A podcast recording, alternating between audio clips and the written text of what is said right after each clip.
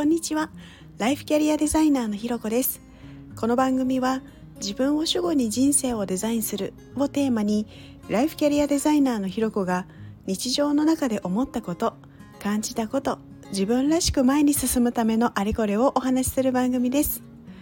今日も耳を傾けてくださってありがとうございます。いや今日も寒いなっていう風に感じますが皆さんはいかがお過ごしでしょうか？今日はですね「許すと甘え」をテーマに話してみたいなと思っています。いや実はですね密かにこのスタイフの配信を毎日配信にしようと思って、えー、決めて思ってたんですよね。ただそれがですね昨日早くも抜けてしまってああやってしまったと思ったりしています。まあ、次同じようにならないために何ができるかななんていうことを考えながら、まあ、今回のできなかった理由をちょっとこう振り返ってみた時に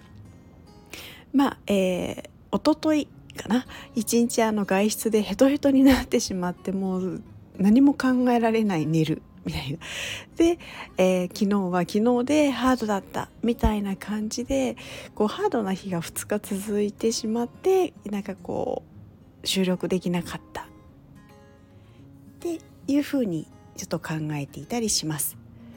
まあそれだけ頑張ったね頑張ったんだね自分っていうふうに自分を許してあげてもいいかなと思った方がこうできなかった自分よりハードな日を乗り切ったぞ自分みたいなポジティブな自分にこう目を向けられるかななんて思ったりもしています。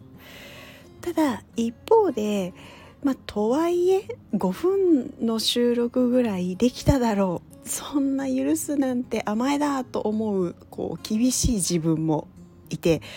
まあ、多分そういう視点もそれはそれであって。で許してあげようと思う自分もこう厳しくなる自分もどっちも自分だったりするんですけどこうあんまり厳しい自分の言葉か言葉ばっかりに意識を向けてしまうとなんかどんどんネガティブになってっちゃうんですよね。でも甘えでも何でもこう許したとしても厳しい自分がいるっていうことも変わらないこうなんていうかこう100%甘えきれないなみたいな感じだと思うんですこういう時って。で本当に甘え出たとしたら多分次同じ失敗しないためにどうしようかなんて多分考えないじゃないですか。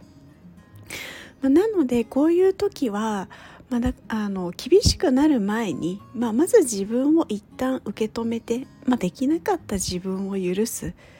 まあ、やれなかったできなかったっていう事実も変わらないので、まあ、そういうこともあったよねって受け止めてまあでも頑張った日は乗り切ったじゃんみたいな感じで許してあげるでその時にそれをこう甘えだと思うのであれば、まあ、受けたじ受け止めてあげた自分を許してからできるようになるためにどうしたらいいかを考えればいいかななんていうふうに思っています。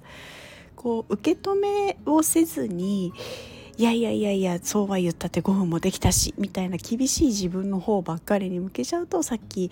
言ったみたいに多分あなんか自分ってできないやつダメなやつみたいなこうどんどん落ちていくみたいな感じになっちゃうからやっぱり一回こう受け止めてあげるまあできなかったよねまあでも頑張ったよねみたいなところはあの大事なところなんじゃないかななんていうふうにも考えています。